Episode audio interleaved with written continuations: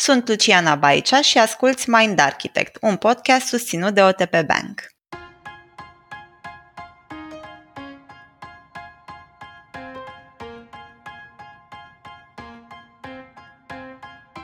Ți s-a întâmplat vreodată să simți cum slăbește încrederea în tine în diferite contexte sociale sau profesionale? Sau să fii într-o relație în care să te îndoiești de tine? Poate ai admirat o persoană care părea confortabilă să se exprime indiferent de context și de public. Sau te-ai întrebat de ce îți este greu să primești complimente sau apreciere. În psihoterapie există o idee cum că avem relațiile pe care credem că le merităm. În acest episod, povestim împreună cu Alexandra Irod, psihoterapeut și prieten apropiat al Mind Architect, despre stima de sine și încercăm să răspundem la întrebări precum ce cauzează o stimă de sine scăzută, cum facem să ne creștem stima de sine, dar și cum ne influențează aceasta calitatea relațiilor cu cei din jur.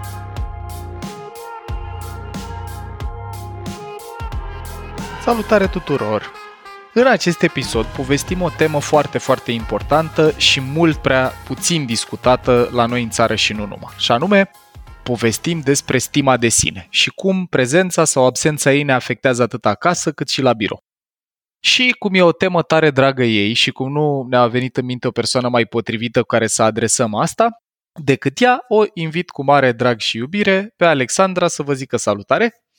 Salutare tuturor! Mă bucur mult să avem ocazia să vorbim despre o temă atât de importantă.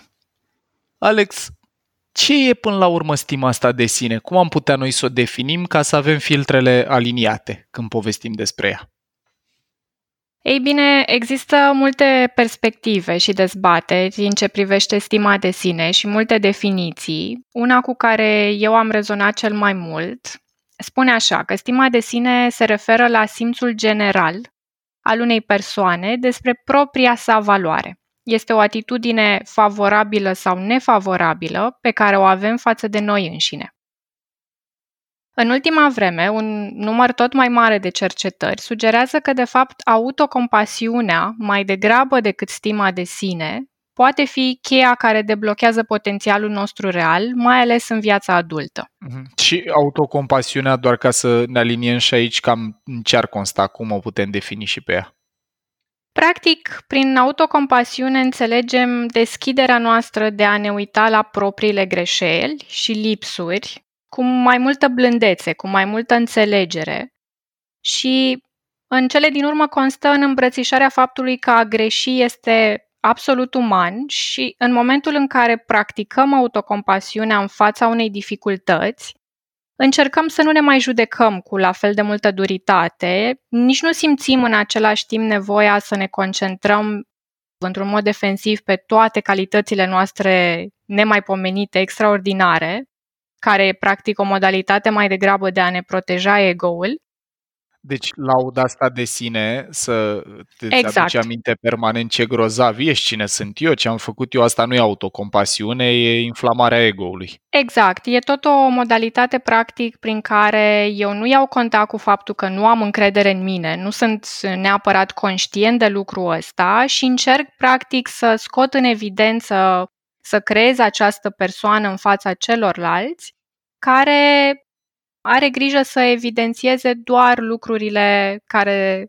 sunt foarte bune la ea, practic, doar calitățile și în același timp încearcă să pună așa într-un cont de umbră orice defect, orice potențială greșeală pe care persoana ar putea să o facă. Deci e foarte interesant ce ne spui. Eu ce îmi iau de aici e că unul la mână stima de sine scăzută pare că duce la perfecționism sau perfecționismul merge mână-mână cu stima de sine scăzută și anume eu nu valorez nimic decât dacă sunt perfect, fără crăpături. Da, depinde foarte mult dacă ăsta a fost mai ales mesajul pe care l-am primit încă de când eram mici, în familie și ulterior la școală, dacă am învățat să asociem valoarea de sine cu performanțele și mai ales cu performanțele la un anumit nivel, exact perfecționismul despre care spui și tu. Alex, aș avea o întrebare. Apropo de asta, spuneai tu că autocompasiunea e deschiderea de a ne uita la greșelile noastre cu blândețe și mi-am adus aminte că noi povesteam în episodul despre relația cu eșecul că e o chestiune care ține destul de mult de elefant și că e o chestiune la care se poate lucra, dacă mi-aduc eu aminte bine. Și atunci voiam să te întreb pe elefantul nostru ce anume îl influențează sau ce ne influențează nouă stima de sine în general.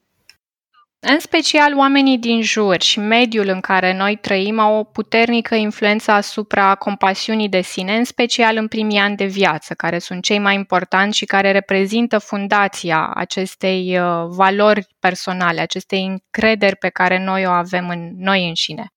Dacă în copilărie am primit apreciere, am primit acceptare din partea adulților semnificativi, dacă am înțeles că emoțiile nevoile și dorințele noastre sunt binevenite, asta se traduce mai departe în încredere în sine, în asertivitate în relație cu oamenii din viața noastră și în capacitatea noastră de a pune limite personale clare și sănătoase și în a fi mai conștienți în legătură cu cine suntem noi și ce ne dorim. Pentru că un om adult poate fi pe deplin conștient de sentimentele sale dacă a avut părinți sau îngrijitori care au fost receptivi, grijuli cu el, dacă a fost conectat părintele emoțional cu copilul, pe când cei care, spre exemplu, au trăit în familii în care mai degrabă au fost aspru criticați sau neglijați sau abuzați, ei vor admite în relație eh, cu ceilalți adulți doar acele emoții care sunt acceptate sau aprobate de către cenzorul interior, care este acest urmaș practic al părinților sau al uh, îngrijitorilor lor. Și de multe ori în terapie observ cum stima de sine, cum spuneam și mai devreme, e dependentă de ceea ce clientul reușește să realizeze în viața lui, pentru că de multe ori copiii primesc apreciere în momentul în care reușesc să facă ceva în care reușesc să iau o notă bună, reușesc să aibă rezultate bune, să zic, dacă sunt într-o echipă de sport și atunci părintele laudă și îl apreciază. Și de aceea, spre exemplu, în momentul unui eșec, cum spuneai și tu, Luci, întreaga lumea omului se poate destrăma pentru că stâlpii pe care se sprijină stima lui de sine sunt construiți din rezultate și performanțe care ajung ușor, ușor să fie parte din identitatea omului respectiv și nu din valoarea de sine reală a lui.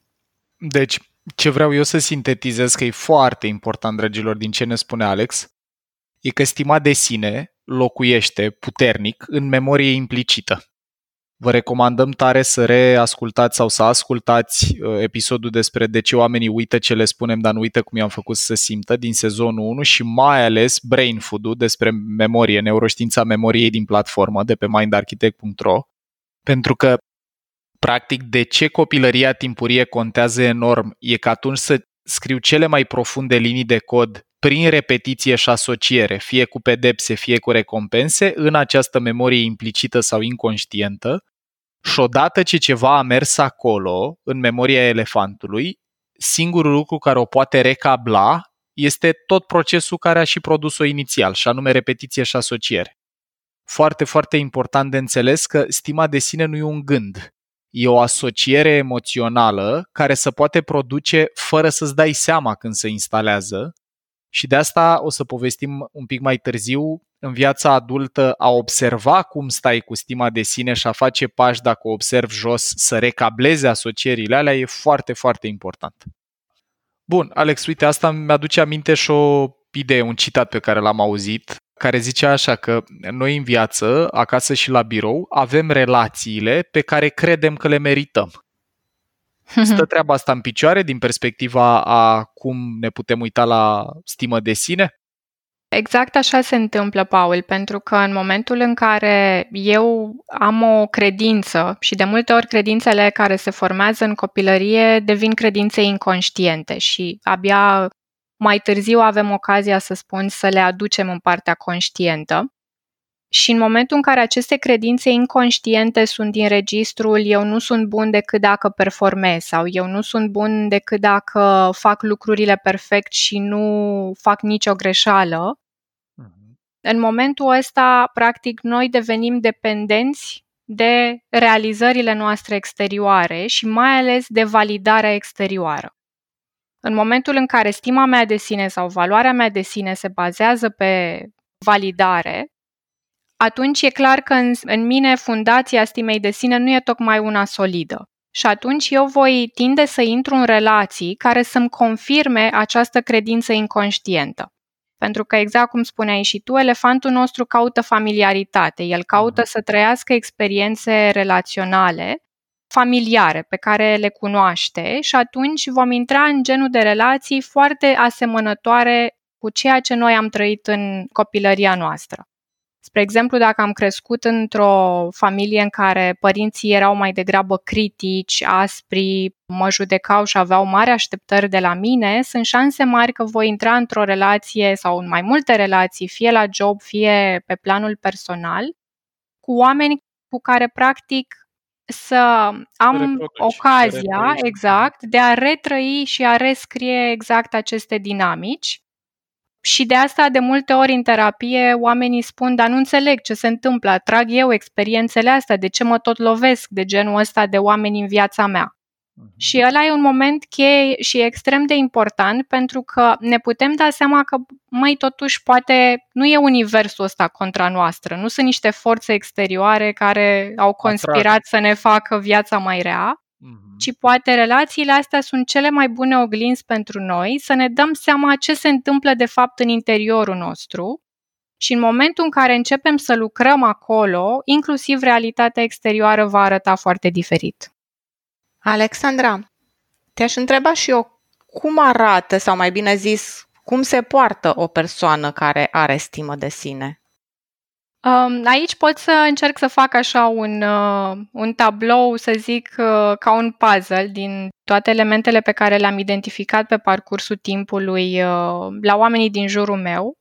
Și anume, ce am observat că persoanele cu o stimă de sine bună sunt persoane conștiente, în primul rând, de ele însele, de cine sunt, de calitățile lor, de, dar în același timp și de lucrurile pe care aceste persoane le pot îmbunătăți la ele. Deci nu este din nou doar despre calități, ci și despre ce pot eu să fac să fiu mai bun sau să fiu mai bine în interiorul meu. De asemenea, o persoană cu o stimă de sine sănătoasă poate să asculte feedback de la oamenii din jur, fără să se simtă imediat invalidată, în cazul în care ceilalți au o părere diferită.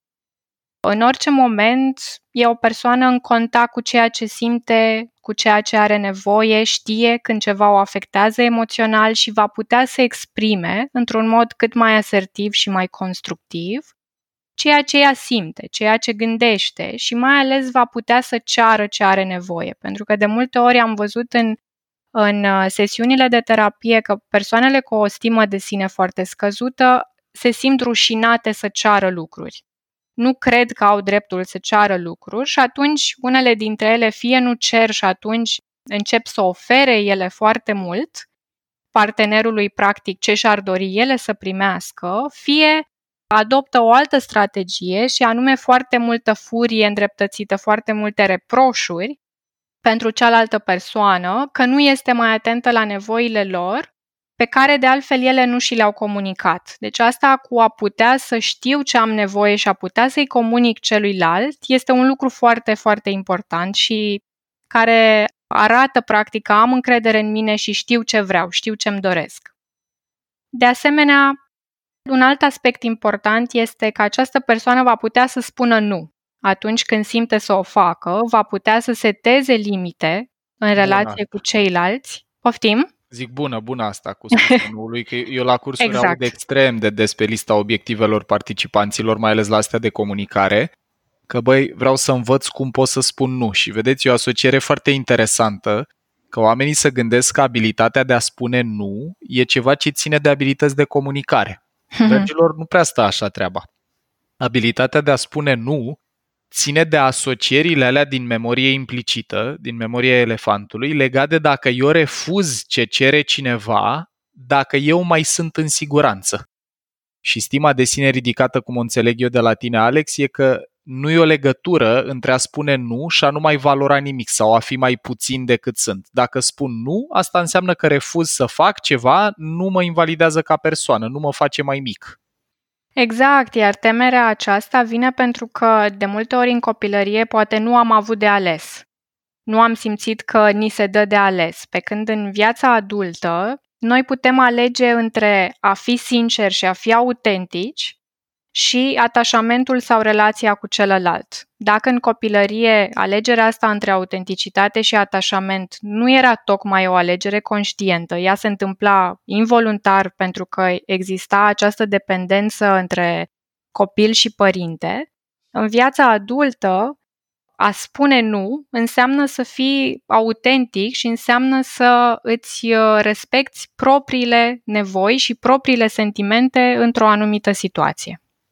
Apropo și de ce ne spuneai tu că e importantă conștientizarea în procesul ăsta, că persoanele cu stimă de sine ridicată sunt și persoane conștiente de sine. Ce înseamnă asta? Că practic călărețul lor s-a prins care sunt nevoile, reflexele, automatismele elefantului și odată ce a devenit conștient, pe cele sănătoase le solicită explicit, apropo de a-ți comunica nevoile.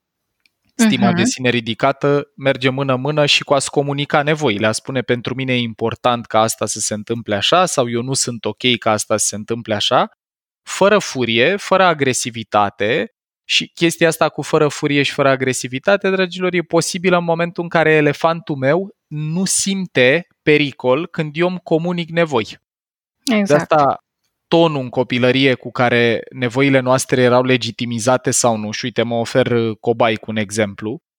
Eu mi-aduc aminte că uneori când ceream ceva, primeam replici de la oamenii din jur, figuri de atașament importante din registru, dar tu ce n-ai două mâini, nu poți să-ți iei singur, de, de ce mă pui pe mine să fac asta?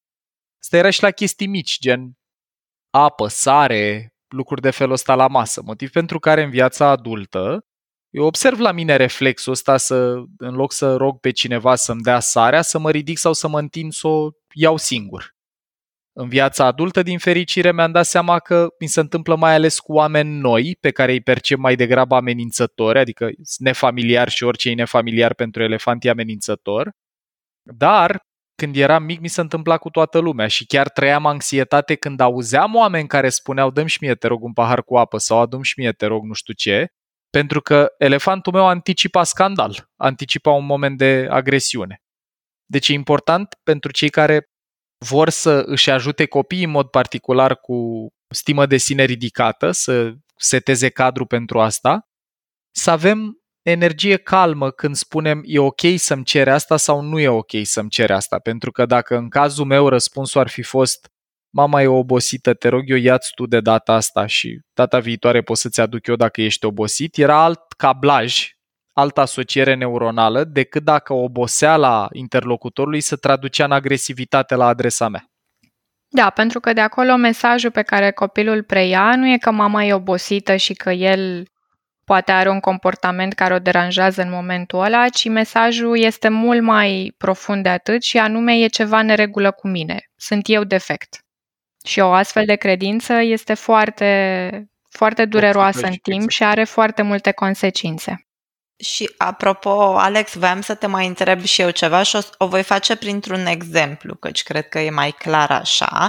Din ce am înțeles de la tine mai devreme, Paul, stima de sine ține destul de mult și de călăreți, cel puțin prin componenta asta a conștientizării.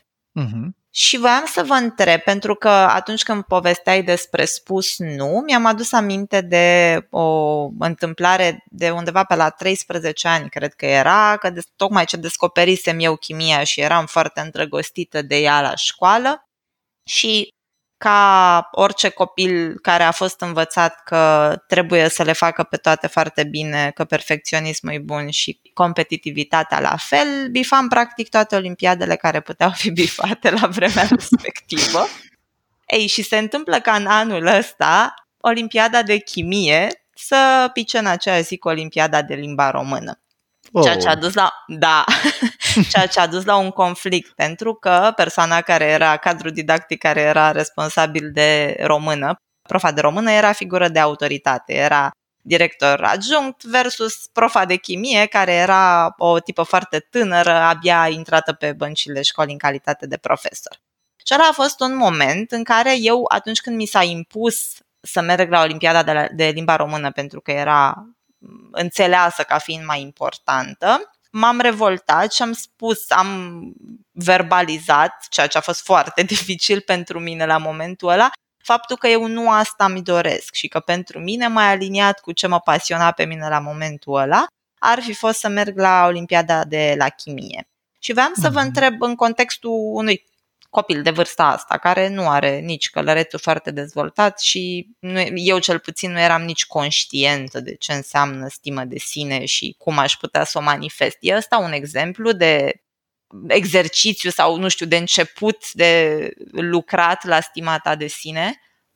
Aș zice mai degrabă că este o oglindire a felului în care stima ta de sine în momentul ăla s-a manifestat în exterior cu cealaltă persoană, pentru că mai ales dacă ea avea și o poziție, să zic, ierarhică sau un statut important în școală, cu atât mai mult amenințarea putea, percepută putea fi mai mare. Și faptul că tu ai avut curajul de a-ți afirma dorința, deși era diferită de a ei și știai cumva că ar putea exista consecințe, acolo practic ai ales ce era important pentru tine în detrimentul relației. Pentru că relația cu ea putea fi periclitată de alegerea pe care tu ai făcut-o. Și atunci aș zice mai degrabă că stima de sine exista deja și era suficient de solidă cât să poți să spui practic nu. Uite, din același registru, da, schimb nițel planul, în viața profesională putem să observăm situații de următoarea manieră, în care un om e nefericit la birou, să plânge, șeful mă chinuie, mă cheamă sâmbătă la birou, mă cheamă duminică, să poartă urât cu mine, mă ține peste program. Și eu, când împărtășesc lucrurile astea prietenilor, familiei, oamenilor apropiați, pare că sunt perfect conștient că nu e ok să mi se întâmple asta, motiv pentru care mă și enervează. Uh-huh. Dar foarte multe persoane nu pleacă din genul ăsta de relații. Și dacă le întreb de ce nu pleci, a, frecvent auzi, păi da, n-am ce să fac, păi da, ce aș putea să fac, păi n-am de ales. Și aici iar ajungem la tema aia că avem relațiile pe care le merităm, acasă și la birou, pe care credem mai precis că le merităm, acasă și la birou. Alex, e tot din registrul ăsta, nu plec pentru că eu consider inconștient la nivelul asocierilor emoționale că merit să fiu tratat așa, că nu merit mai mult? Exact, sau că eu nu sunt în stare să plec într-un alt loc de muncă unde să-mi fie mai bine, unde e în controlul și în puterea mea să-mi fie mai bine. Pentru că de multe ori persoanele cu o stimă de sine scăzută afirmă lucruri precum n-am ce să fac, exact, sau nu am de ales, sau uh, peste tot e la fel. Practic generalizări care să le permită să rămână în continuare în Mhm. situația în care sunt de fapt și să nu încerce să facă ceva diferit. Sigur, poate la momentul respectiv persoana chiar nu simte că are resurse și e foarte probabil că de asta nici nu se întâmplă o schimbare sau o transformare în momentul acela care poate să apară undeva ulterior. Dar e foarte important să conștientizăm că neputința asta e practic o limită pe care mintea noastră ne opune să credem că de fapt nu suntem suficient de buni cât să schimbăm lucrurile care ne fac rău. Deci, acum eu mai vreau să aduc o singură idee în discuție până trecem la întrebarea de 100 de puncte, și anume cum putem să creștem stima de sine în viața adultă, că probabil asta ne preocupă și interesează pe toți. Iar ajung la ideea asta, dragilor, că e important rău de tot ce se întâmplă în perioada în care elefantul instalează o grămadă de linii de cod pe pilot automat și le transformă în comportament reflexiv, fără participarea călărețului, a minții conștiente. Că dacă eu, de exemplu, în primii 10 ani din viață, sau poate chiar mai mulți, mie mi s-a tot reconfirmat că eu nu pot, că asta îmi zicea mama, asta îmi zicea tata, asta îmi ziceau și ea de la școală și așa mai departe, e firesc ca eu în situațiile astea, fie acasă, fie la birou, când mi-e rău, să trăiesc sentimentul, sentimentul fiind produs în structurile subcorticale, limbice, că nu pot, că n-am de ales, exact ce ne cita Alex mai devreme, pentru că în trecutul meu asta a fost adevărat. Exact, Cândva. eram neputincioși. Exact. Doar că în viața adultă, cu resursele de adult, care nu mai depinde de părinți sau de profesori și așa mai departe, din fericire putem recabla asta. Și acum hai să vedem cum o putem recabla. Deci cum putem, Alex, să ne creștem stima de sine în viața adultă? Sunt foarte multe modalități prin care putem contribui și putem pune așa cărămidă peste cărămidă. O să dau câteva exemple cât mai aplicate. În primul rând, putem începe să practicăm autocompasiunea zi de zi, devenind conștienți atunci când trăim diferite emoții, senzații, stări. Adică ne putem uita cu curiozitate la ce trăim în interiorul nostru și să facem spațiu pentru toate emoțiile, inclusiv pentru durere. De asemenea, ce am observat că ajută la fel foarte mult este să scriem, spre exemplu, într-un jurnal, lucrurile pe care le observăm la noi zi de zi și pe care le apreciem. Pentru că asta va crește nivelul nostru de awareness pe care îl avem în legătură cu felul în care ne percepem și exersează atenția noastră să se uite mai des la lucrurile care sunt bune în noi. De asemenea, un al treilea mijloc este un tip de meditație pe care eu îl recomand cu foarte mare drag și anume Love and Kindness, care poate fi la fel un început bun în a reuși să fim mai conștienți, mai prezenți, în momentul în care tipare vechi de gândire și de comportament încep iar să se manifeste. Și în momentul respectiv, fiind mult mai prezenți în ceea ce trăim, putem să alegem conștient să cultivăm o voce mai blândă în sinea noastră, care ne iartă și ne acceptă când facem greșeli și nu suntem perfecți. Pentru că de multe ori noi suntem mult mai duri cu noi decât cu ceilalți oameni. Și nu în ultimul rând, un proces de terapie cred că poate să ne ofere acea relație în care să ne simțim acceptați, în siguranță și să avem încredere că atunci când spunem ce nevoie avem sau cum ne simțim, terapeutul nu ne va respinge sau nu ne va judeca pentru lucrurile respective. Și atunci când relația terapeutică mi oferă acest spațiu de a mă uita la propriul meu adevăr și acolo mă voi putea conecta cu cine sunt eu și voi conștientiza dinamicile din relațiile pe care le am, astfel încât ușor, ușor să încep să fac ajustări necesare pentru a trăi o viață împlinitoare și aliniată cu mine și valorile mele. Mie mi-ai ridicat o minge foarte frumoasă la fileu și, dragilor, vreau să vă mai dau și eu o perspectivă apropo de cum o putem crește.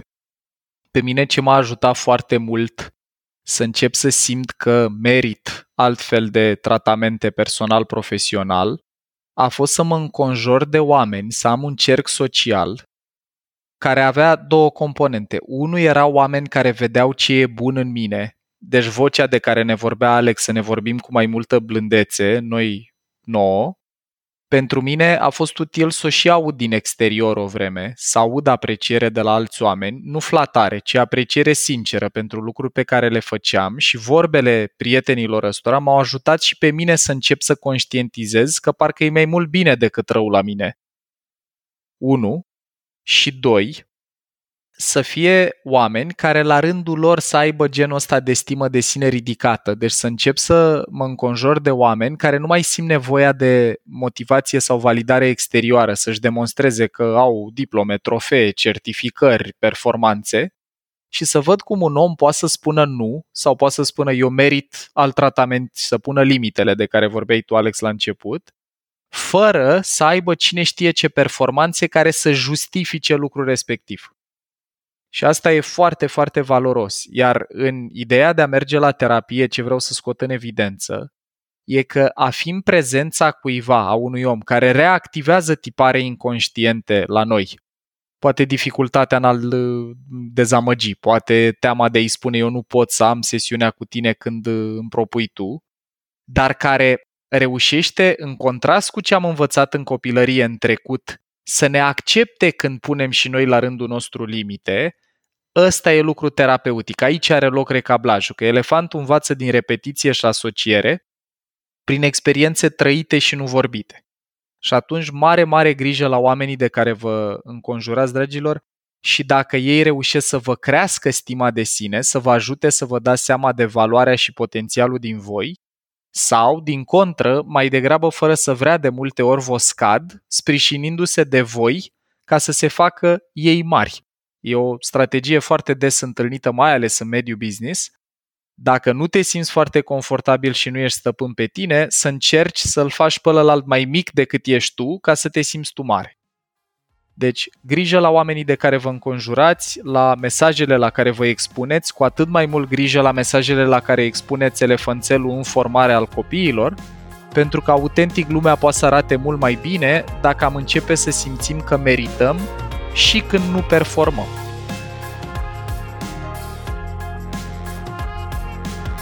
Ai ascultat un episod din podcastul Mind Architect al lui Paul Olteanu și al invitaților săi, Dorin, Dana și Luciana.